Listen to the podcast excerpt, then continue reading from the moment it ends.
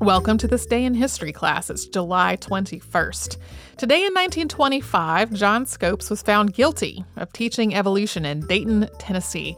Here is how a lot of people imagine this story it's a small town in the 1920s.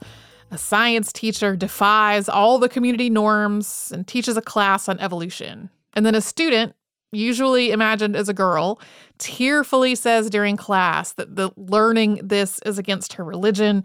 And then she goes home and confesses to a parent that she has learned something offensive or sacrilegious in school.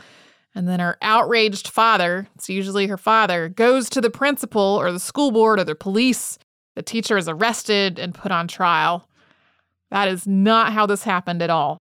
Charles Darwin's theories of evolution were more than 50 years old at this point. They had made their way into lots of standard biology textbooks, such as the 1914 edition of A Civic Biology Presented in Problems, which was the one that was being used in Dayton, Tennessee.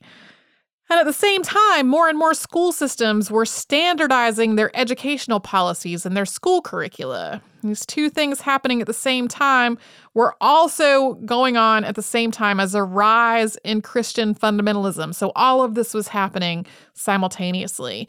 And a lot of Christian fundamentalists objected to Charles Darwin's writing on evolution. Some of this was because it just contradicted the creation story in the Christian Bible, but there were also objections to the idea that people came from monkeys.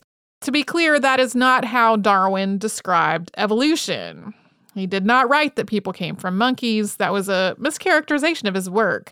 But in the face of this simultaneous standardization of schools and rise in fundamentalism, a lot of states started banning the teaching of evolution. Florida and Oklahoma passed laws that were related to the issue in 1923, and then Tennessee explicitly outlawed it in 1925 in legislation called the Butler Act.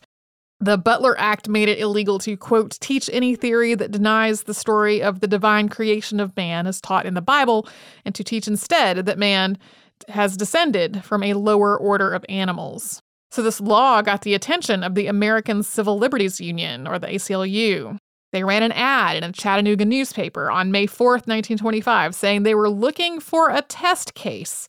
They offered to publicly defend any teacher who was charged with the teaching of evolution. And at this point, a bunch of community leaders in Dayton, Tennessee, population 1800, thought this might be a good chance to bring some much needed tourism to their town.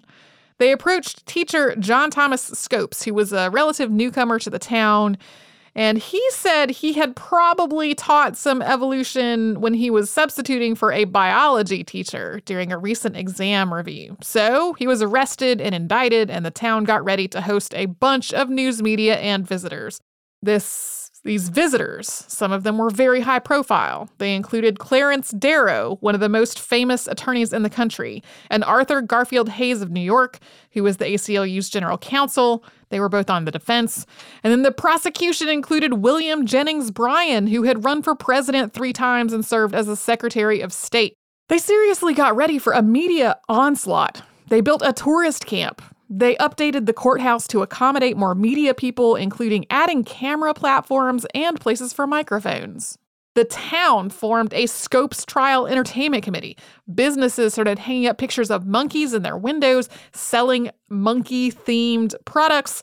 The trial itself played out before a packed courtroom and eventually had to be moved outside because of cracks that were forming in the ceiling. And then, in a bizarre turn of events, Clarence Darrow put defense attorney William Jennings Bryan on the stand. Then I asked him a bunch of like leading, tricky questions. He asked the kind of bad faith questions that people on the internet ask as kind of a gotcha. And then afterward, the press lampooned Bryan. He actually died in his sleep five days after the trial was over. The media lampooned the town of Dayton as well. But even so, even with all of this fun making in the press, Numerous other states started introducing laws banning the teaching of evolution after this was over, and a few passed them.